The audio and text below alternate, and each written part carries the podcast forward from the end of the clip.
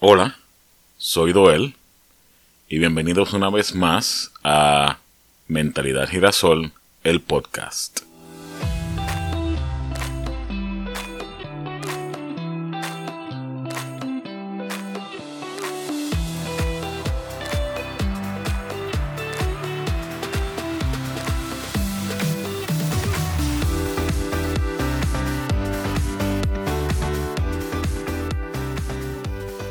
Bueno, obviamente no soy Arelis. eh, mi nombre es Doel. Yo soy el esposo de Arelis. Ella ha hablado sobre mí varias veces en estos últimos catorce episodios que hemos tirado. Yo soy el que está responsable de editar los episodios y subirlos a las redes y subirlos a, a los diferentes sitios donde se postean. Esto va a ser una sorpresa para ella, como también quizás va a ser una sorpresa para ustedes si es que este episodio sale como pienso que salga. Dentro de un tiempo, entiendo que va a ser bien difícil programar un episodio nuevo, porque vamos a estar ocupados. No vamos a estar cerca de donde está nuestro equipo, que normalmente usamos para hacer todo. Y yo no quiero que ella sienta que tenga esta presión de que tiene que terminar. Así que decidí hacer... Este episodio no va a ser muy largo. Voy a hablar de un tema, igual como ella hace. Espero que a ustedes les guste y espero que ella se sienta sorprendida cuando lo escuche y que también le guste. Es un punto de vista diferente, es una perspectiva diferente. Y sé que muchas de las personas que escuchan este podcast, eh, las amistades de ella y personas que la siguen, se unen a las cosas que ella habla y los sentimientos que ella tiene y los pensamientos de ella para...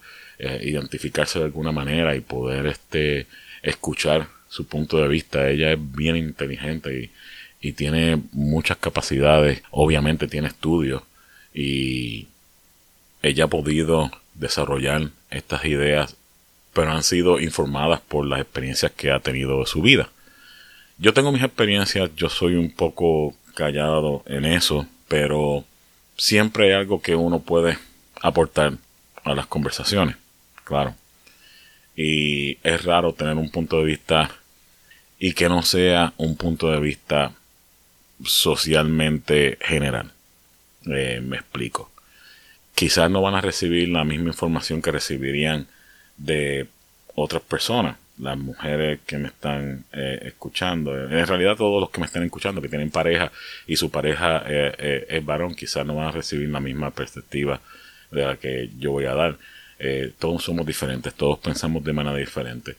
Hay algo que quizás nos une, eh, y es que la mayoría de los que escuchan esta, este podcast somos latinos, somos de descendencia latina, y pues hay un, una realidad un poco lamentable en mi, en mi forma de pensar, pero la realidad es que nuestra descendencia latina tiene un trasfondo eh, machista, donde es completamente patriarcal y donde el hombre es el que tiene todos los derechos, es el que tiene todas las responsabilidades, es el que hace todo, y las mujeres son las sumisas que están junto al hombre, que tienen que depender del hombre y de tener toda esta mentalidad. Esto ha empezado a cambiar poco a poco, pero la verdad del caso es que siempre tenemos esa sombra por encima de nosotros, que ha sido perpetuada por generaciones y generaciones. Así que yo creo que esto es un buen momento para hablar sobre eso, que es el pensamiento machista para un hombre que no se considera machista. Yo tengo mis diferentes defectos, igual que todos somos seres humanos, tenemos nuestros defectos. Yo tiendo a tratar de añadir información a, a situaciones y a conversaciones, y muchas veces eso sale de forma arrogante y se ve de forma condescendiente. Yo he tenido situaciones donde trato de explicar algo que sé que obviamente la persona con quien yo estoy hablando lo sabe, y simplemente creo que estoy tratando de estar de acuerdo con la persona en, en, la en la forma en que estoy recibiendo la información, y mientras la otra persona está diciendo, ¿por qué me está diciendo? Yo sé esto, ¿por qué me lo está explicando de nuevo? Eh, Arelis misma me ha eh, hecho ver que, hey, estás haciendo mansplaining. Pero la verdad del caso es que esto lo hacemos todos. Esto lo hacemos todos, no importa si eres genéticamente hombre, genéticamente mujer. Todos lo hacemos. Es parte de la cultura social y es parte de nuestra cultura humana. Y en especial, no todas, pero algunas de las, las nacionalidades hispanas, puertorriqueños son una de ellas. Tenemos esta mentalidad de que necesitamos ser mejor, y necesitamos ser los mejores, y necesitamos ser por encima, y necesitamos enseñar que sabemos más, y somos los más sabios, somos los mejores en, en decidir, somos los que más dinero tienen, somos los que mejores nos vemos, somos los que más sabemos. Eso es algo que ha sido bien calado, bien profundo en, en, nuestra, en nuestra raza. Tiene que ver mucho con la forma en que nuestra raza está compuesta. Eso es un pensamiento bien europeo, que ha cambiado un poco en Europa, pero en nosotros se nos ha quedado. Y también tenemos ese mismo pensamiento de todas las cosas que nos han pasado. Somos razas que, son, que somos mixtas y hemos recibido influencias de diferentes lugares. Y es obvio que vamos a tener diferentes tendencias. El machismo y el patriarcado es una de esas cosas que se nos ha dado desde, desde nuestra fundación como, como raza latina, y se ha quedado por años y años en unos backgrounds, o sea, en un trasfondo más fuerte que en otros, pero sí ha existido y todavía existe.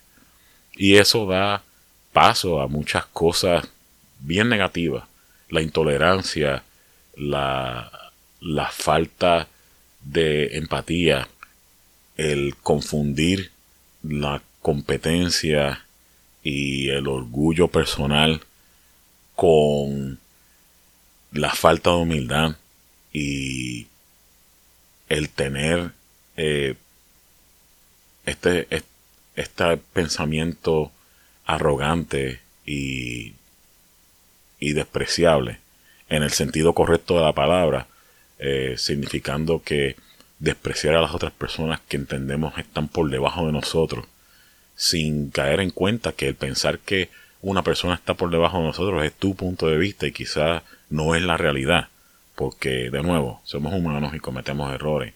Nuestros ojos nos engañan, nuestros oídos nos engañan y nos hacemos creer que lo que estamos pensando es correcto cuando no lo es. Eso pasa mucho, eso pasa más, más veces de lo que uno le gustaría aceptar. Y ser honesto con uno mismo sobre esas cosas eh, no es fácil, especialmente cuando hay tanta presión.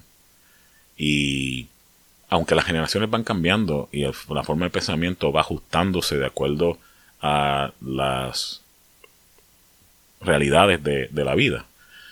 Yo recuerdo muy bien cuando, siendo joven, había un, una forma de pensar y las personas hacían sus comentarios y se hablaba de ciertos temas de forma despectiva.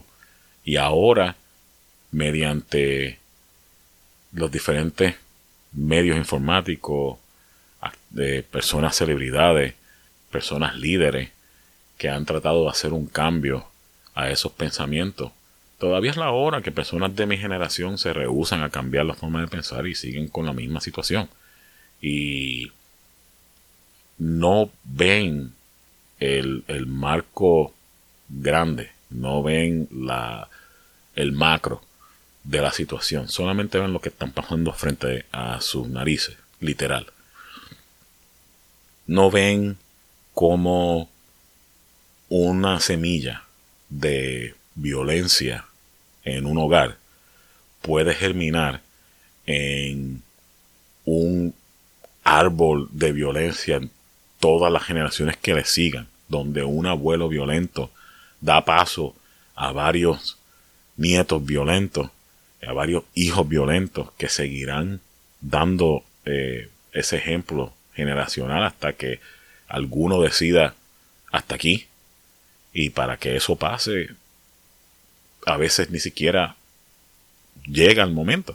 Pero lo triste de todo esto es que ha pasado en, do, en los dos lados, porque no solamente son los victimarios los que al principio comienzan como víctimas y terminan victimarios, sino los que son víctimas y terminan como víctimas y dan su legado para crear otras víctimas, personas que son las que están recibiendo ese, ese desprecio, ese castigo, ese abuso, que simplemente dicen, pues esto sí ha, ha sido así para siempre.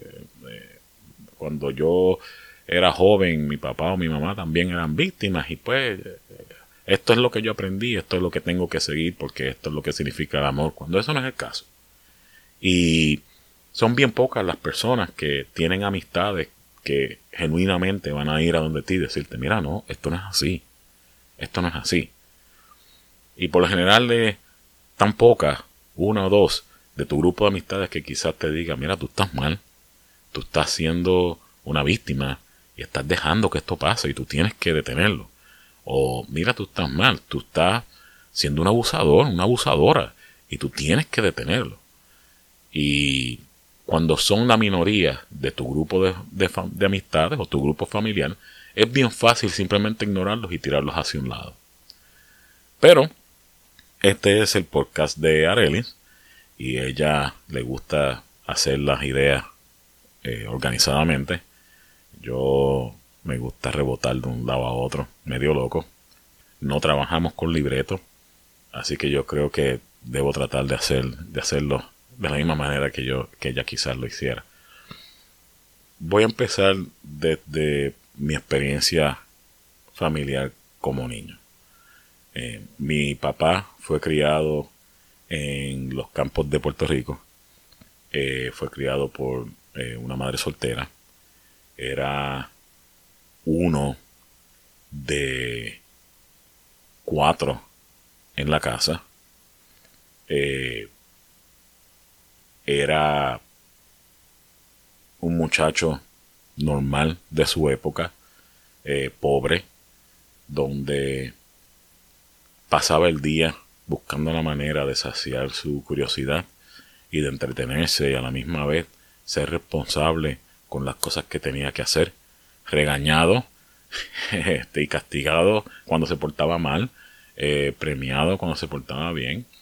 Eh, Es una historia donde uno pregunta, eh, él tuvo una buena, una buena niñez o tuvo una mala niñez, y cuando uno empieza a escuchar sobre no tener agua potable, tener que bajar con latones a buscar agua y subirles los latones hasta la casa porque no tenían plomería, vivían en una casa que solamente tenía un cuarto, era de madera, en el medio del campo, eh, tener que ver otras familias que estaban en esas también, con la pobreza y, y tener que ir a la escuela y, y tratar de hacer sus cositas con, lo, con los pocos recursos, y alguien puede verse tentado a decir, diantre, pues esto quiere decir que tuvo una mala infancia. Yo creo que ese no es el caso.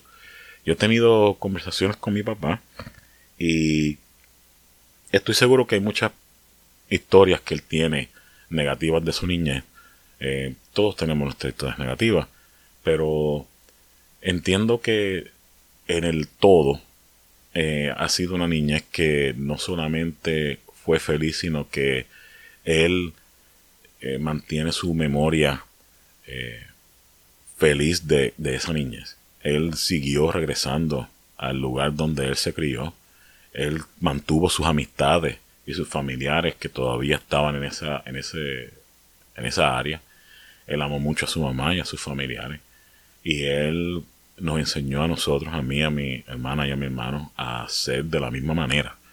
Mi papá tenía unos, unos eh, unas lecciones y unas historias para darnos, para enseñarnos que tenemos que tener unos principios de vida y unos principios que ponían la familia y ponían la fe ante todo, la fe en Dios. Y es una historia que nos ayudó a formarnos como, como seres humanos. Y, y dejó huella.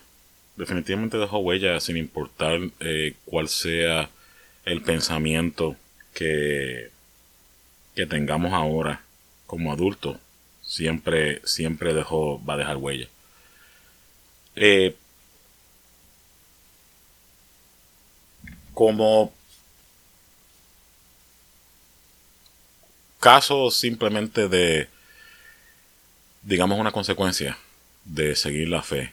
Siempre había ciertas cosas que, que iban a ser enseñadas y que quizás iban a tener una, no voy a decir contradicción, pero quizás iba a tener eh, un encuentro con las realidades de nuestra vida. Entre ellos, pues, la sexualidad humana. Entre ellos también estaba cómo eh, todas las, las, las cosas en el mundo se dividían por dos géneros básicos. Y como uno tenía que tener sus géneros y otro tenía que tener otros, eh, hubiese sido problemático, por ejemplo, que mi hermano y yo, alguno de los dos, decidiéramos, eh, no sé, interesarnos en ropa más femenina o en lo que se consideraba en ese momento ropa más femenina. Eh, de la misma manera que hubiese sido un poco difícil para mi hermana, Eh, que si se hubiese interesado en ropa que se consideraba más masculina, eh, siendo nosotros pequeños. Eh, una vez uno llega a, a ser joven eh, y teenager, pues ahí mis papás decidieron confiar un poco en, en, en nosotros y en la formación de nosotros y que pudiéramos ser independientes, y nos dieron un poco más de espacio para, para nosotros tomar nuestras decisiones. Eh, Y el mundo cambió poco a poco. Eh, era aceptable, por ejemplo, tener ciertos colores de ropa para los varones y tener ciertos colores de ropa y ciertos estilos para las mujeres. Simplemente es algo que el mundo ha cambiado. Hoy día yo puedo ir a una tienda y conseguir un pantalón y una camisa que puede ser utilizado por hombres, como puede ser utilizado por, por mujeres, como puede ser utilizado por cualquier persona. No hay ninguna diferencia, y yo nunca he encontrado eh, con que eso sea algo malo. Eh, obviamente yo tengo mis gustos, eh, y hoy en día mis gustos tienen nombre y apellido. Se llama Arelis Vélez, y me gusta cómo es ella y la forma en que ella se presenta, la forma en que ella se viste. De la misma manera, eh, yo tenía mis gustos en, en cómo me gustaba vestir y cómo me gustaba ser eh, cuando era joven. Eh, sí fueron ajustándose y cambiándose cuando era adulto, pero habrían, di, habían diferentes cosas y diferentes gustos que fueron cambiando y no necesariamente negaban mi preferencia de cómo quería ser presentado.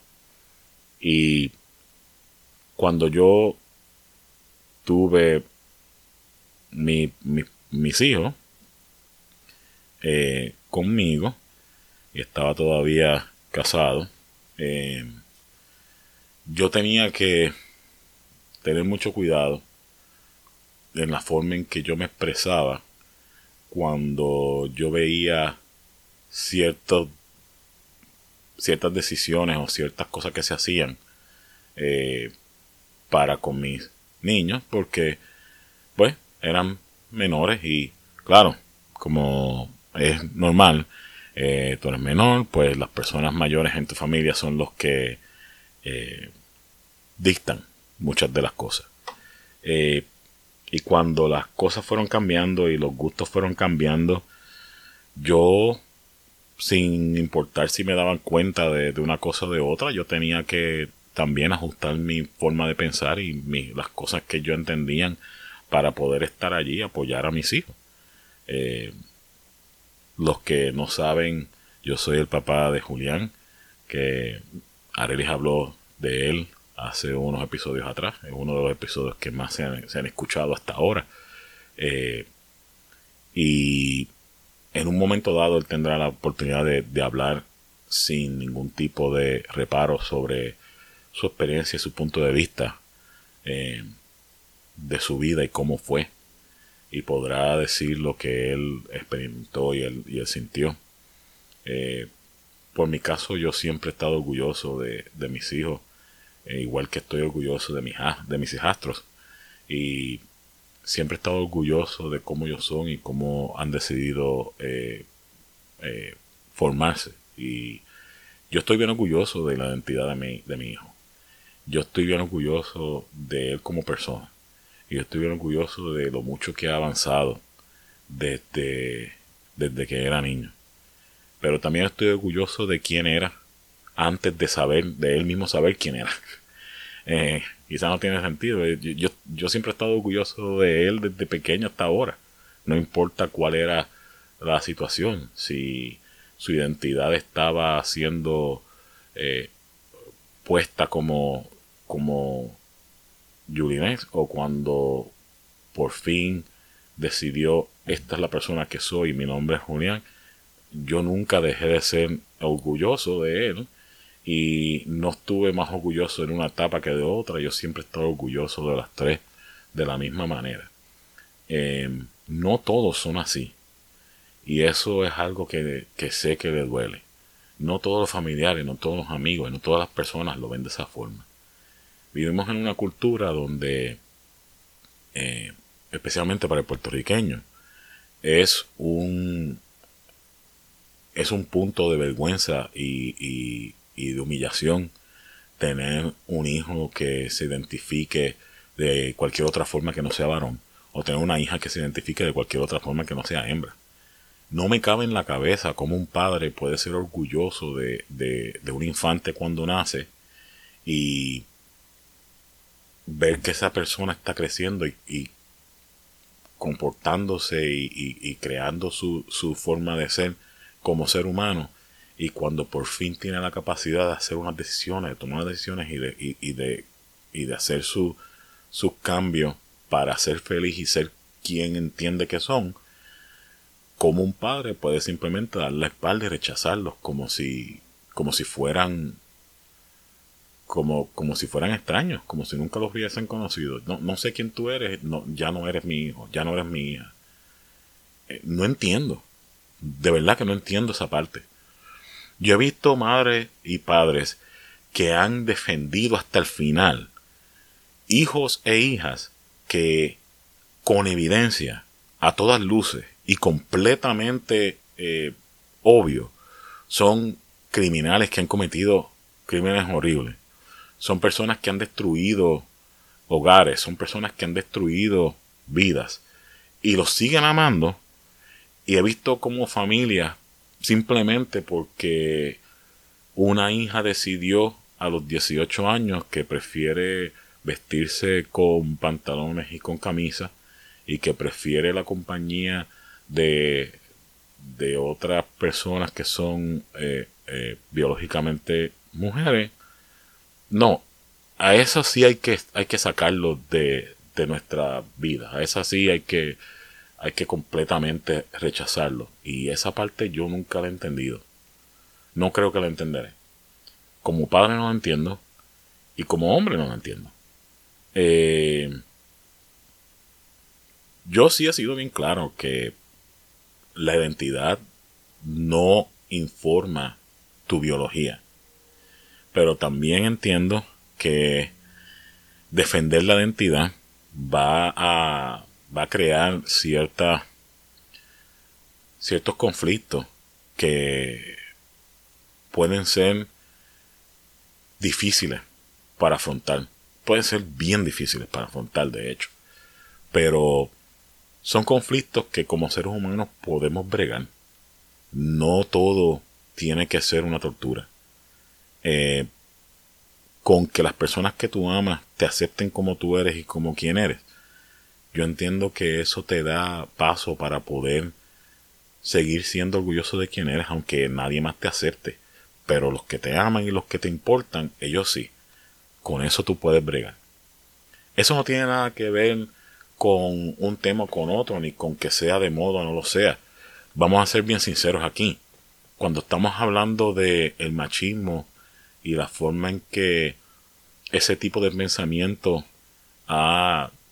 de cierta forma viciado la comunidad, no solamente tiene que ver con personas que tienen una identidad diferente a la sexualidad que han recibido biológicamente. Hay que ser sincero, son otras cosas también.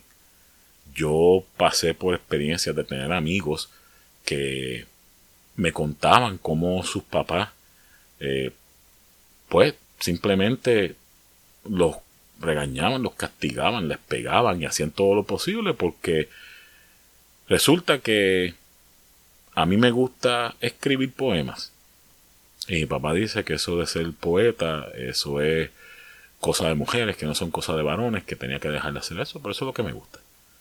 Y suena absurdo para muchas personas. Estoy seguro que muchos de los que están escuchando van a ser de ¿cómo es posible que, que de verdad que un papá este, regañe y castiga a, a, a un hijo porque le gusta la poesía? Pues sí. Sí. Eh,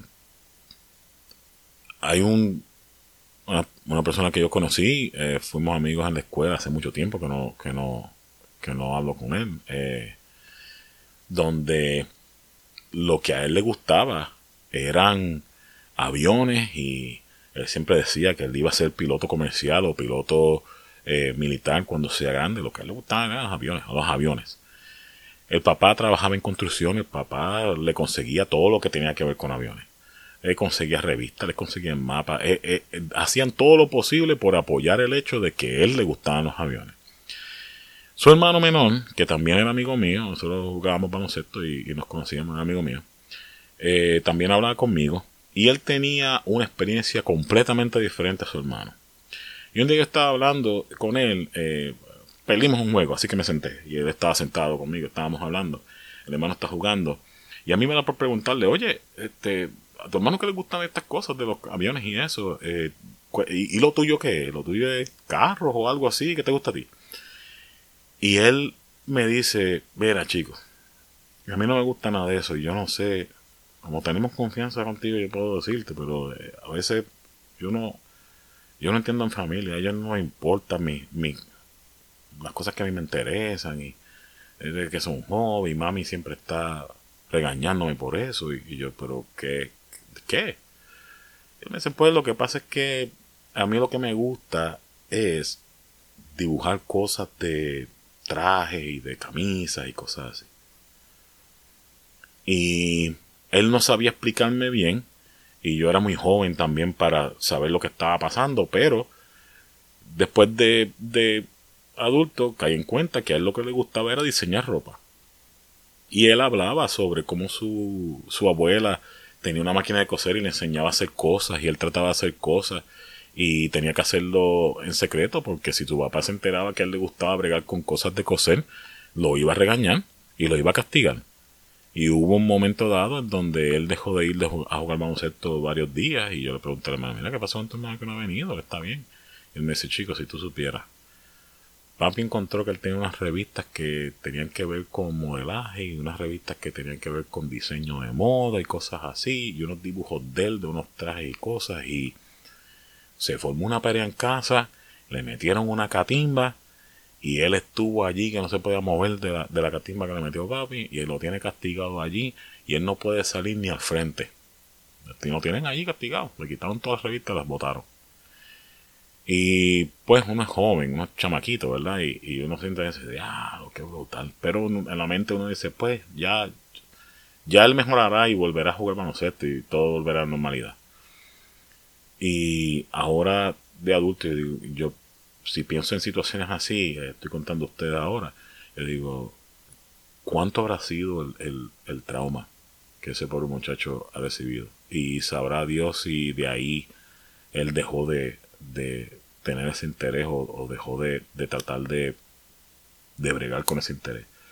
Sabrá Dios si él hubiese salido como un uno de estos diseñadores famosos. Eh, todo porque alguien pensó los varones que se, que se dedican a eso son todos homosexuales. Cuando no es cierto. Y nosotros nos dejamos llevar por esos estereotipos porque son los estereotipos que nos han dicho. Y son los estereotipos que nos han expuesto. Y yo pienso y digo, yo he conocido estilistas que son varones y están casados. No todos los estilistas varones son homosexuales. y uno empieza a, a darle para atrás y dice, ¿cómo empezó esto? Porque en los tiempos de antes el machismo era tanto que las mujeres no podían ni siquiera hacer el trabajo. Los que eran sastres eran varones, los cocineros eran varones. En la, en, en, en la época de los romanos, los que eran actores eran todos varones y ellos hacían las partes de las mujeres.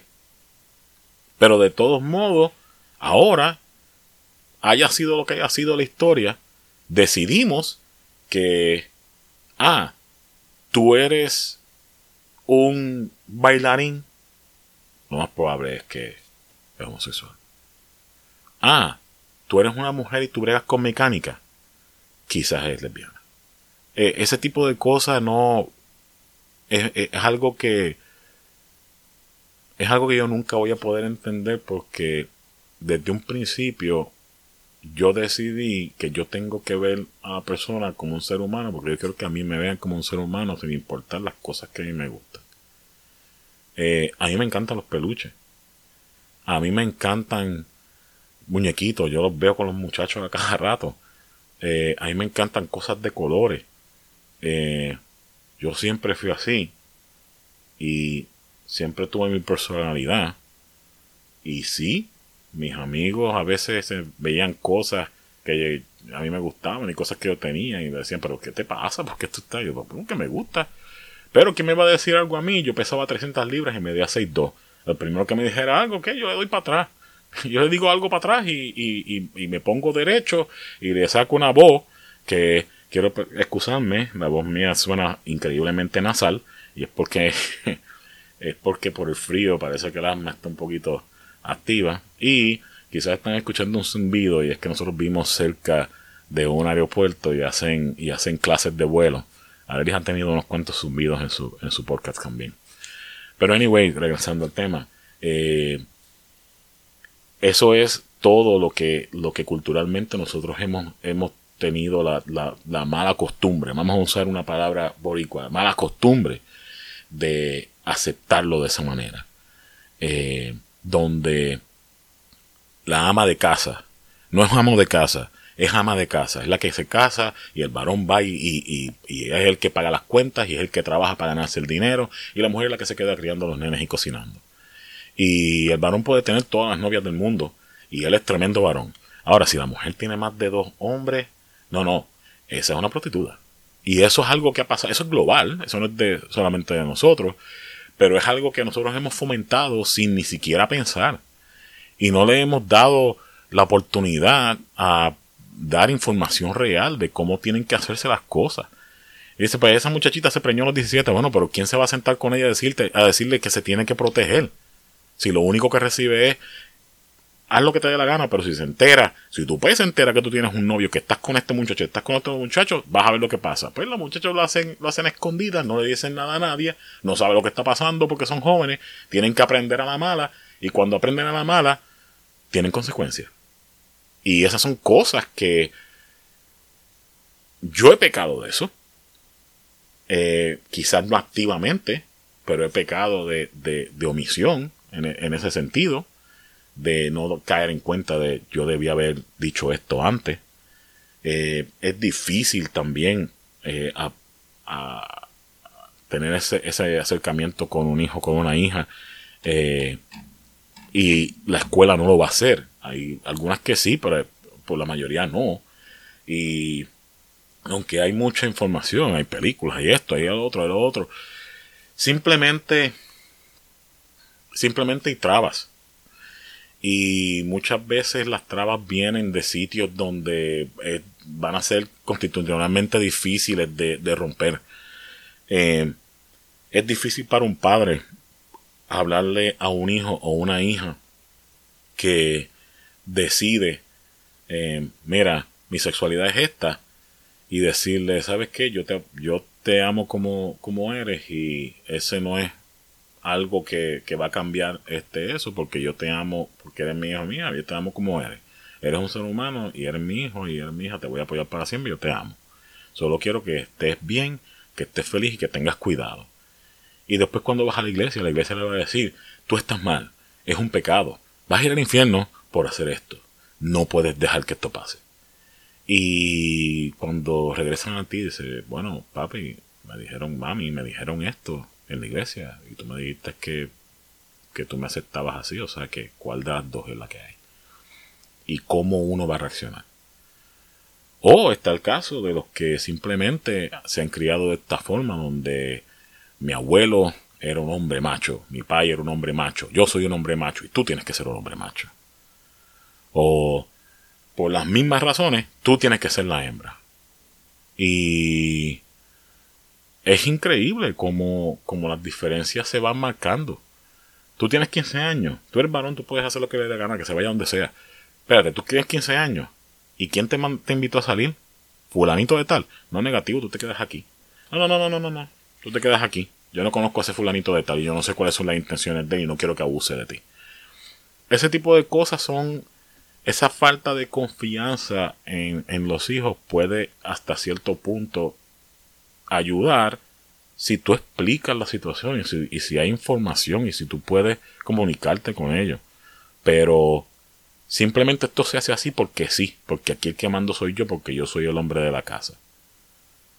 Y entonces lo que estás haciendo es reforzando ese estereotipo que por muchos años ha dañado tantas vidas y que sigue viviendo para siempre.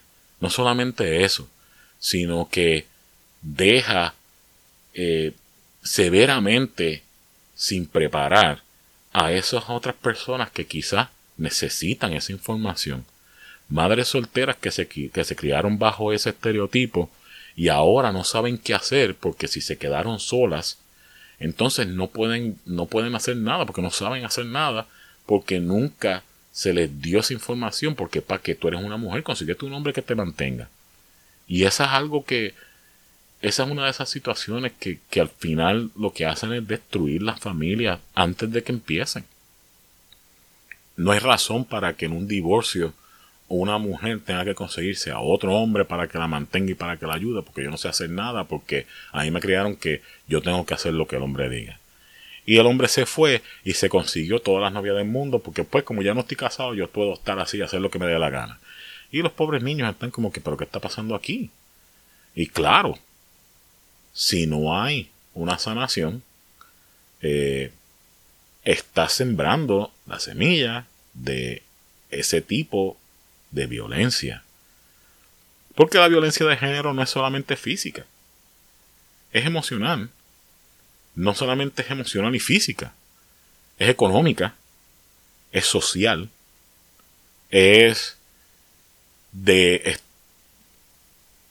no solamente eso, de calidad de vida. Eh, el hombre que se divorcia de la mujer porque es un abusador y después está el resto de su vida con una campaña diciendo de cómo la mujer es la peor mujer del mundo. Igual que las mujeres que se divorcian del hombre porque el hombre no puede más. Y la mujer decide, tú no eres el hombre para mí, yo prefiero tener a esta otra persona que es más hombre que tú. Y después está el resto de su vida diciendo como su ex es el peor hombre del mundo. Y son... Son cosas que, que, que salen a relucir en, en las situaciones menos, eh, menos oportunas. Eh, y eso tú, tú lo ves no solamente en la familia, sino lo ves en la sociedad. Cuando sales con tus amistades. Eh, cuando ves cómo en, en la televisión utilizan eso, esos estereotipos para hacer chistes. Y utilizan esos estereotipos para burlarse, para hacer una caricatura de eso y decir, sí, todos somos así. No necesitamos ser así todo el tiempo. No es una obligación ser así. Nosotros como sociedad no tenemos que ser de esa forma. Y hay muchas personas que utilizan esas instituciones para excusar esa forma de ser. Utilizan la religión, utilizan la Biblia, utilizan los líderes políticos, utilizan los maestros que han tenido, utilizan las amistades, utilizan los familiares que ya tienen cierta edad, como abuelos, abuelos tíos, utilizan cultura, utilizan la historia para hacer eso y para mantener ese estereotipo. Y cuando uno trata de cuestionar, entonces es que hay que pelear. Hay que ponerse violento cuando uno trata de cuestionar. ¿Cómo se te ocurre? ¿Cómo tú te atreves a cuestionar? Bueno, yo me puedo atrever a cuestionar bien fácilmente. Eh, en la religión, no hay problema. Yo acepto todos los pasajes que tú me presentes en la Biblia. Ahora, uno de los principios de la fe es que tú aceptas la palabra del Señor sin condición. Y si la vas a aceptar, tienes que aceptarla toda. No puedes seleccionar lo que tienes que aceptar. Así que cuando tú me presentas un pasaje bíblico, que inevitablemente tienen que venir de dos recursos. Una, o de documentos, cartas y edictos hechos por los seguidores y discípulos de Jesucristo, o por los hechos de los profetas y los líderes religiosos antes de Jesucristo. Y cuando te presentan eso, tú tienes que decir, bueno, no hay problema, pero a la misma vez que tú me presentas esto, tengo que aceptar también, si es el Viejo Testamento, tengo que aceptar todas las cosas que han pasado con el Viejo Testamento. Ojo, tú haces eso y los líderes religiones de las religiones te van a decir, aguanta, con calma, no, aguántate, no te emociones, porque hay cosas, y no, no, no, espérate, la palabra del Señor hay que aceptarla completa. Y aquí, donde tú me presentaste que esto es un pecado, también dice que no hay problema con que las hijas de fulano se, se desposen de fulano de tal, aunque son menores. No, pero espérate, esa parte no. Bueno, ¿cuál de las? Entonces, o, o todo hay que revisarlo y establecer que quizás no está correcto, o todo está correcto. Porque tiene que ser blanco y negro. Y esas son cosas que, que se deben discutir. Eh, yo en mi, en mi niñez estuve bien activo en la iglesia. Era católico, yo estaba en diferentes grupos y llegué a tener charlas con diferentes personas de, de otras religiones y pastores en, en específico de diferentes religiones. Yo me acuerdo de una charla que yo tuve eh, con una pastora de la Iglesia de la Familia de Puerto Rico, que Eh, es protestante, y fue un amigo que me llevó porque iban a hacer un culto y él quería ir, pero no quería ir solo. Yo dije, yo voy contigo. Y él dijo, de verdad, pero si tú eres católico, no, no te preocupes, yo voy contigo. Yo, yo he dado charlas en, en iglesias eh, en iglesias que son protestantes, no hay problema. Y fui, estuvimos allí, yo, yo participé en el culto y todo, y después él, él, ella quiso conocerme, obviamente, no me había visto en la iglesia y quería saber quién yo era. Me presentaron y le expliqué por qué estaba allí. Ella estaba bien intrigada. ¿Y tú eres católico? Y sí, bueno, él, él necesitaba que alguien estuviera con él. Y yo no iba a decirle que no y dejarlo en la casa. Obviamente, si él quiere venir para acá es que tiene ese, ese interés y yo quiero que, que él pueda tener esta experiencia. Y me senté a hablar con ella y por, por la razón que sea, ella se interesó tanto que decidió hablar con nosotros. Y el amigo mío estaba hablando con otra persona de la, de la iglesia porque él quería ser parte de los ministerios. Y ella estaba preguntándome cosas, este, mira, ¿qué tipo de cosas tú eres? Yo, yo tengo mi grupo de jóvenes, tengo un grupo de monaguillos, llego las charlas y hemos hecho esto y otro. Y estábamos hablando y ella me dice que pues ella estaba, creo que estaba un poco sorprendida que a la edad que yo tenía, yo era un muchachito, que a la edad que yo tenía yo estaba hablando de la forma en que estaba hablando y, y, y yo dije, bueno, es que yo no, o sea, yo brego, yo brego con muchachos de mi edad y nosotros no estamos aquí para, para pensar que uno es más santo que el otro y, y, y regañar. Nosotros estamos aquí para tener conversaciones entre nosotros y tratar de aprender uno del otro porque somos de la misma edad y lo que queremos es aprender. A ella le encantó ese concepto y yo fui varias veces a hacer charlas al grupo de jóvenes de ellos. Y la primera vez que fui a hacer la charla, todos los jóvenes que están ahí, todos, todos, eran como veintiséis. Todos ellos se miraron y como que estaban como que paniqueados y con murmullos cuando ella me presentó y dijo, él es católico y viene a hacer una, una charla. Ellos no sabían qué esperar. Y yo me senté y ellos estaban acostumbrados a que la charla era la persona abre al frente y ellos escuchan. Y si tienen preguntas, al final las dan. Y cuando yo empecé, bueno, lo primero es que pueden interrumpir y preguntar cuando les dé la gana, siempre y cuando sea algo organizado. No vamos a discutir, sino a contestar preguntas y a hablar. Vamos a empezar. ¿De qué quieren hablar? Y ninguno sabía decirme qué querían escuchar. Eh, yo no traje nada preparado, díganme de qué vamos a hablar. Y una de las muchachas alza la mano, muchacha maquillada, bien bonita, quiero hablar sobre la sexualidad con los jóvenes. Y yo, ay, bien. Y todos se empezaron a reír y eso alivió la cosa con mi reacción. Pero es que, o sea, si tú tienes entre doce y diecisiete años y tú estás en un grupo escolar de la iglesia o algo, y el tema es, hablemos de la sexualidad, y hay una persona que tiene menos de treinta años hablando al frente, los problemas salen. ¿Por qué? Porque la gente, los muchachos estamos todos curiosos, somos todos curiosos, todos pasamos por eso, y estamos acostumbrados a que los adultos nos van a mirar mal, los adultos nos van a regañar si empezamos a hablar de esas cosas, somos unos puercos, somos unos pervertidos, empezamos a hablar como si ellos no hubiesen hecho nada. ¿Tú me entiendes? Y hemos estigmatizado tanto y hemos hecho este estereotipo tan fuerte que ha calado en las escuelas, ha calado en, en la religión, y sí, ha calado mucho en, en muchas de las familias que nosotros tenemos. Y la cuando uno ve cuál es el cuál es el resultado, es que vemos todas estas situaciones pasando y los abusos que pasan y los muchachos que terminan eh, siendo eh, abusivos, y las mujeres que terminan siendo abusivas, y los varones y las mujeres que terminan siendo víctimas, y, y matrimonios que llevan años cuando ella estaba atraída a otras mujeres y llevan años en ese matrimonio sufriendo porque eso era lo que el mundo dijo que era lo normal, y cuando por fin se liberan se convierten en las peores personas del mundo.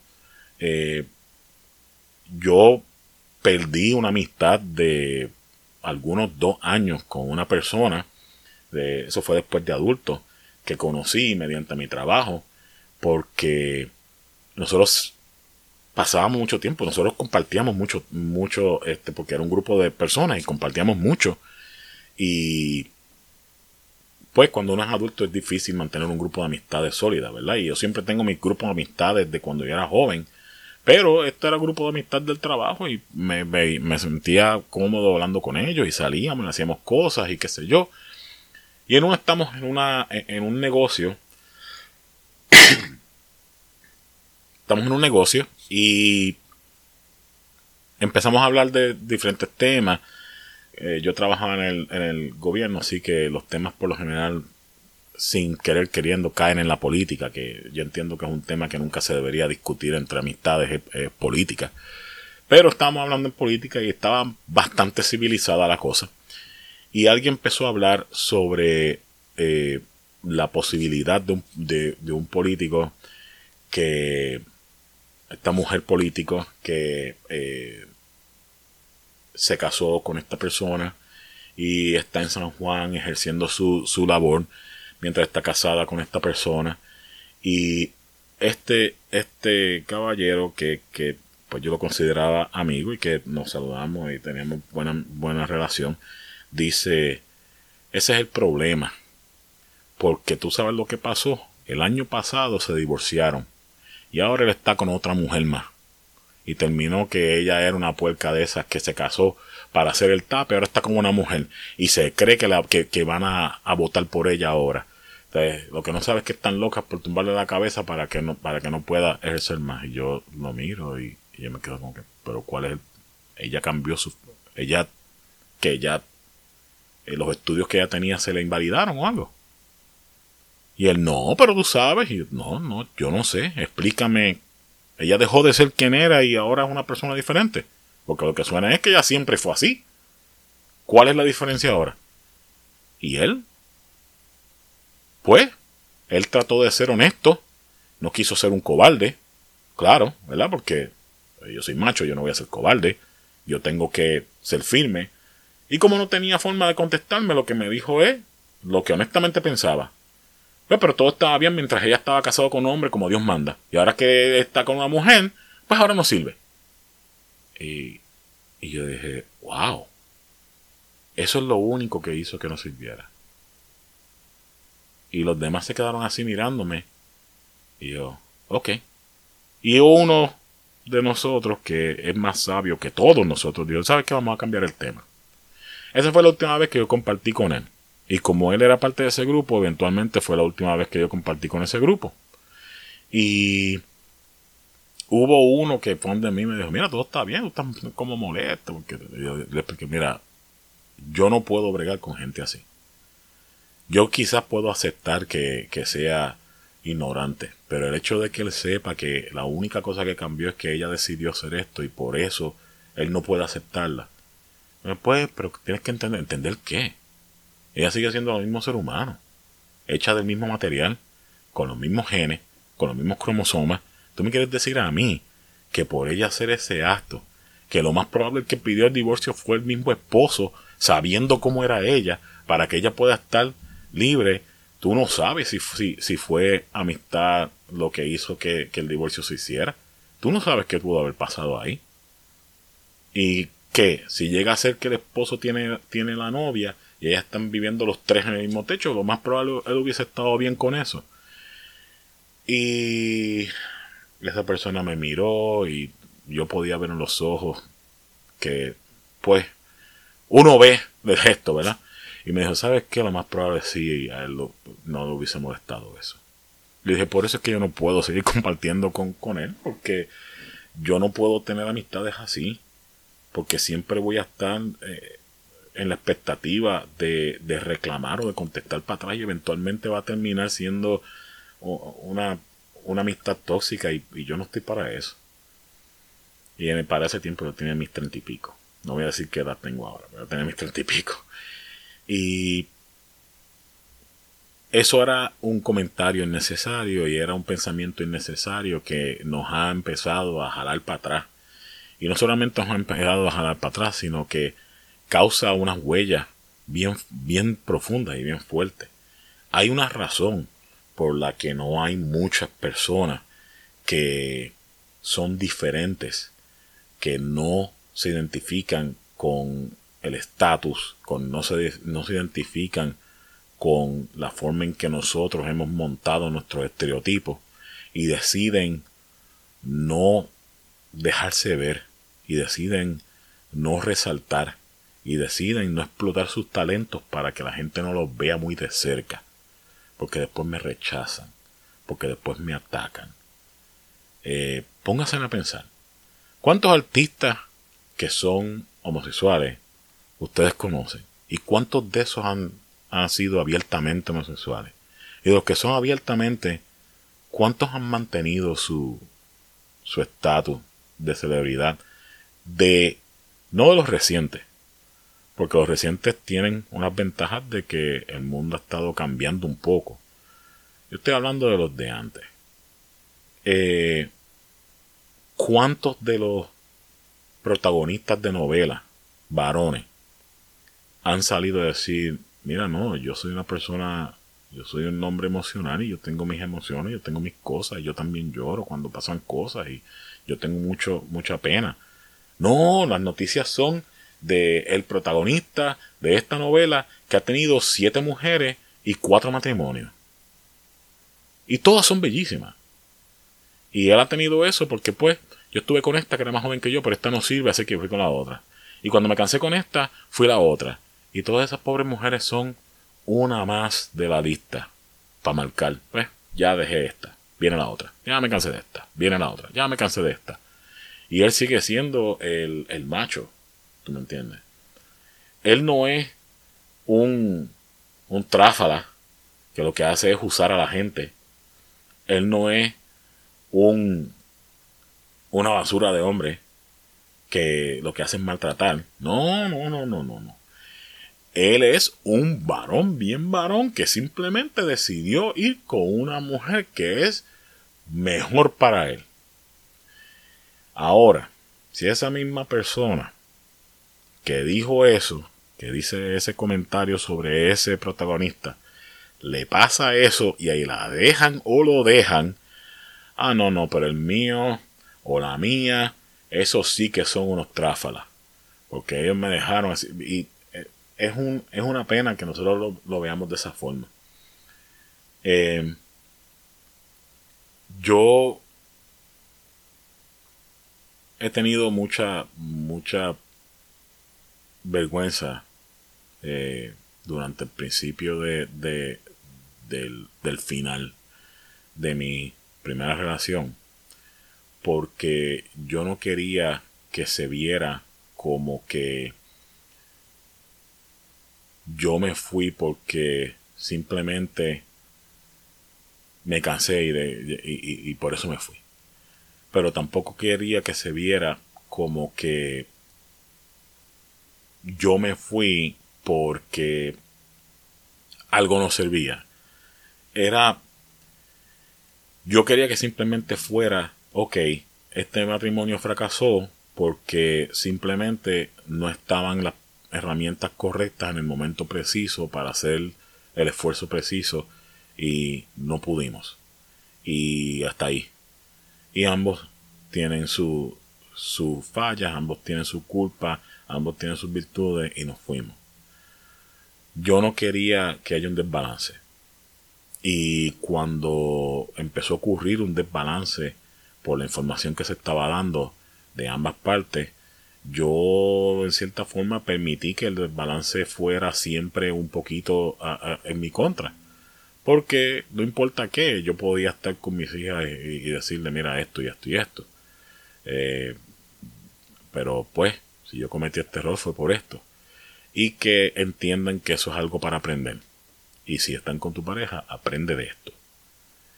Eh, pero siempre tuve ese miedo de que alguien dijera, no, no, espérate, esto no fue así. Pero también, como soy ser un, un ser humano, también quedo un poco decepcionado cuando personas que no son de mi familia, que sabían cómo fue todo, decidieron callarse. Y no decir, no, ¿sabes qué? La realidad fue esta. Y simplemente dejaron que las cosas se, se dijeran y ya. Eh, yo escuché un comediante hablar sobre las amistades, un comediante americano, y él hizo un comentario bien interesante donde él dice, las amistades tienen la, la tendencia de ser buenas amistades cuando tú estás mal.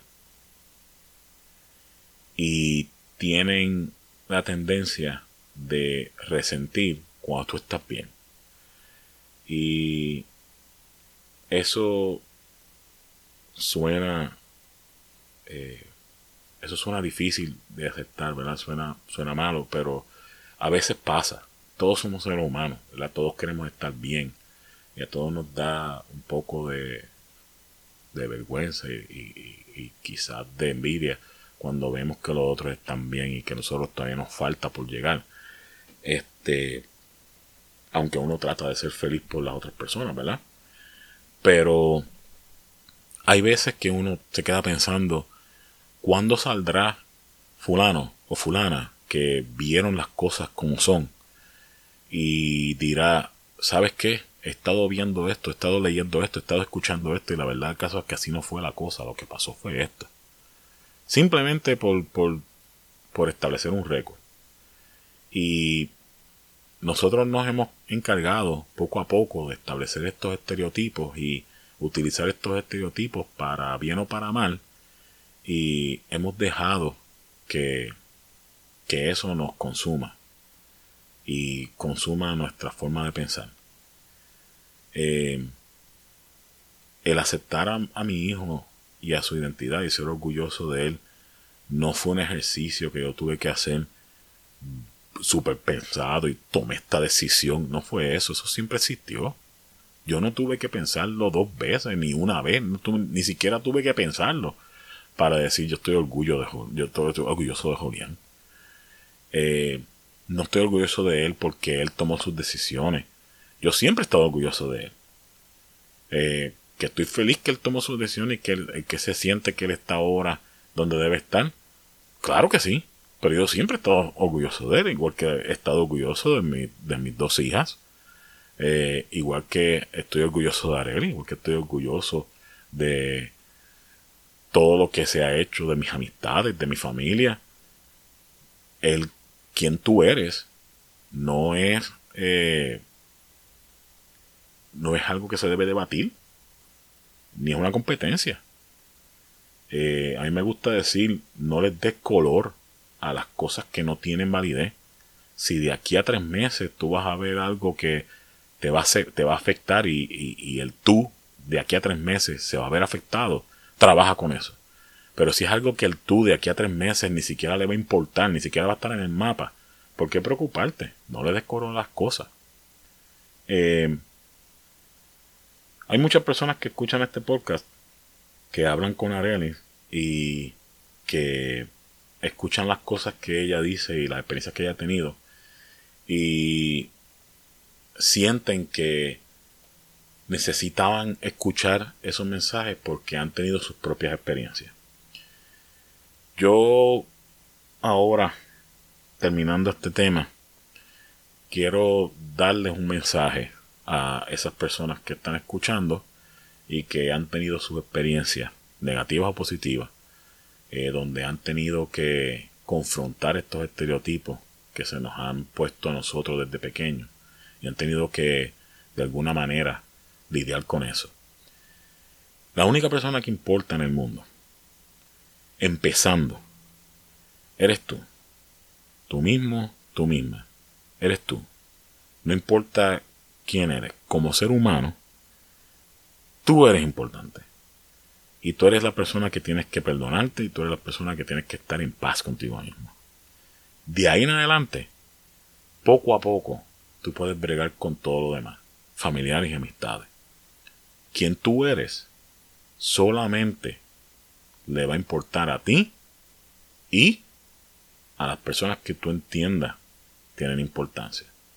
Si eres un creyente, Dios te va a amar como eres. Para Dios tú no tienes cuerpo, tú eres un alma. Y el alma no tiene género. Así que tú vas a ser tú. Quien sea. Como te llame. La edad que tengas. Vas a ser tú. Y en ese sentido, tienes que dejar que el mundo haga su juicio porque lo van a hacer. Por más que tú lo intentes evitarlo, lo van a hacer. Y no dejar que eso te afecte. Deja que el estereotipo muera. Que muera contigo. Si tú eres una persona que te han enseñado que las cosas tienen que hacerse así porque esta es la forma correcta y has decidido ser hermético, piensa bien en lo que estás haciendo.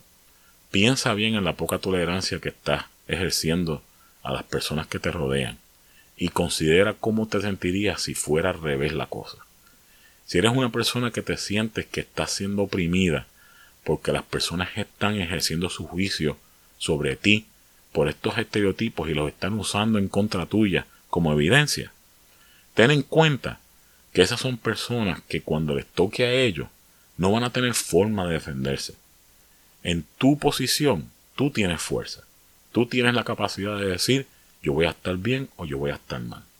No tengas miedo a alejarte de lo que te daña. No importa lo que sea. Y no tengas miedo a tratar de defender quien tú eres. El defenderte no es justificarte ni es excusarte. Tú no te excusas con tus padres diciéndoles yo soy así y quiero que me acepten así. Tú te defiendes diciendo eso. Y no importa lo que otras personas digan, ya sean padres, familiares, amigos, líderes religiosos, líderes políticos, líderes sociales. La verdad del caso es que nadie tiene la capacidad de juzgarte. Y de que si eres creyente y sabes que Dios te va a juzgar, Dios te va a juzgar por tus acciones. No te va a juzgar por quien tú eres. Y aunque muchas de las personas dicen, pues, Dios no hace errores. Así que como tú eres, así eres. Pues, ¿sabes qué? Ellos tienen razón, Dios no hace errores. Si tú, te, si tú piensas que tú eres X persona, tú eres X persona. No pienses que todo está mal, me criaron mal, me hicieron mal. estoy en el cuerpo equivocado. No, tú estás en el cuerpo correcto, pero tu mente está trabajando como debe ser. Tu identidad te identifica, pero tu identidad no va a cambiar quién tú eres en, en el punto biológico. Tienes que aceptarte como eres para que puedas aceptar tu identidad. Y que cuando te digan, mira, tú estás mal, porque tú eres una mujer que se cree hombre. No, no, no, tú estás equivocado. Yo soy fulana de tal, ese es mi nombre. Pero mi identidad es esta. Lo que tú ves físicamente es simplemente lo que yo quiero que tú veas. Es como yo quiero que tú me veas. Es mi representación visual. Pero yo, mi identidad es esta persona. ¿Sabes qué? Si viviéramos en un mundo de ciegos, a nadie le importaría cómo tú eres físicamente. Simplemente le importarían cómo tú eres dentro de tu corazón y dentro de tu mente. No dejes que el simple hecho de que podemos ver un espectro de color cuando la luz rebota sobre la superficie. Algo tan simple como eso. La luz rebotó sobre la superficie y lo que recibimos es lo, la luz que no se absorbió. Y algo tan simple como eso no tiene el poder de justificar cualquier juicio o prejuicio que hagan en ti. Edúcate. Lee. Trata de aprender. Busca informarte. Busca recursos que sean reales. No te engañes a ti mismo. No te engañes a ti misma. Busca recursos reales. Y hazlo aunque estés seguro o segura de quién tú eres. Porque vas a tener hijos, vas a tener hijas, vas a tener amistades que quizás van a pasar por esa situación. Y cuando tú estás educado, puedes darle a esas personas algo de información. Ayudarlos a que también se puedan educar. Y llevarlos a que se puedan entender también. Una persona que esté en paz consigo misma puede ayudar a que otras personas también tengan esa paz. Y eso es lo único que podemos al final a darle a nuestro, a nuestro compatriotas, a nuestros compañeros, a nuestros hermanos, a nuestras personas que viven con nosotros y comparten este planeta con nosotros. La verdadera paz viene de respetar de la forma en que queremos que nos respeten. Y la forma en que te criaron no puede ser el todo que dicta quién tú eres. Cuando hables con personas que son víctimas, tienes que tener empatía. Entiende su posición. Entiende que parte de ser víctima es el no tener el poder de confrontar. Y déjale saber que tú apoyas que ellos estén bien. Y que quieres que ellos estén bien. Que busquen cómo conseguir esa paz. Que busquen cómo conseguir esa fuerza y que dejen el miedo, porque no vale la pena vivir una vida en miedo. Y a los abusadores se les confronta, y si hay consecuencias, hay consecuencias. Hay muchos los que han sufrido por darle la cara a abusadores, y al final la idea de respeto humano ha prevalecido. Si eso puede pasar a través de los años y a través de la historia, eso puede pasar ahora. Y si te toca a ti, considera el poder y la responsabilidad que se te ha dado para tú ayudar al prójimo. Si tú eres la persona que tiene ese mensaje, no te quedes callado. Habla con tus líderes religiosos. Habla con tus padres. Habla con tus amigos. Miren, he visto esto y creo que debemos ayudar. No seas el amigo que se queda callado porque, pues, ese no es mi problema. No seas el amigo que no hace nada porque, pues, ¿qué uno va a hacer? Eso siempre ha sido así. Su papá siempre fue así, su esposo siempre fue así, su esposa siempre fue así. ¿Qué uno va a hacer? No seas el amigo que dice, diantre, hermano, eh, te compadezco y estoy contigo. Y después le ofrece un trago y se fue para su casa. No seas ese amigo, sea el amigo que dice, ¿qué necesitas? ¿Cómo podemos arreglar esto? ¿Cómo podemos hacer que tu vida sea mejor? Yo soy tu amigo, yo soy tu hermano, yo soy tu primo, yo soy tu, tu sobrino, yo soy tu tío, yo soy tu papá, yo soy tu mamá, yo soy tu hijo. Yo quiero que tú estés bien. ¿Qué puedo hacer para ayudarte? ¿Cómo lo arreglamos? Cuando tienes apoyo en números, siempre hay forma de cambiar el estatus. Una sola persona que quiere imponer su voluntad encima de otros es fácil de derrotar cuando tienes el apoyo y la capacidad de recibir ese apoyo de personas que creen en ti. No dejes que el estereotipo gane. Busca un nuevo estereotipo, uno que sea saludable, uno que sea flexible, uno que no sea el que nos han impuesto por el resto de nuestras vidas. Hasta que eso no pase, en realidad no vamos a tener ningún tipo de cambio social y cambio cultural. Bueno, no sé si esto tuvo algo de sentido, no sé si esto le llegó a alguien. Eh, quizás al final esto es solamente una forma de poner un episodio de una hora en... en el podcast para que la gente tenga algo que escuchar y entretenerse. Pero si es algo que de verdad hizo cambio, pues me siento feliz de haber eh, aportado a eso. Arelis va a regresar en el próximo episodio. Eh, tiene muchos temas, muchas cosas que quiere compartir con ustedes. Eh, por ahora, eh, deseo lo mejor, eh, que sean como los girasoles, que puedan compartir su luz, que cada uno se pueda mirar, ayúdense. Y como dice mi esposa, eh, yo voy a ti, yo voy a mí y no se quiten.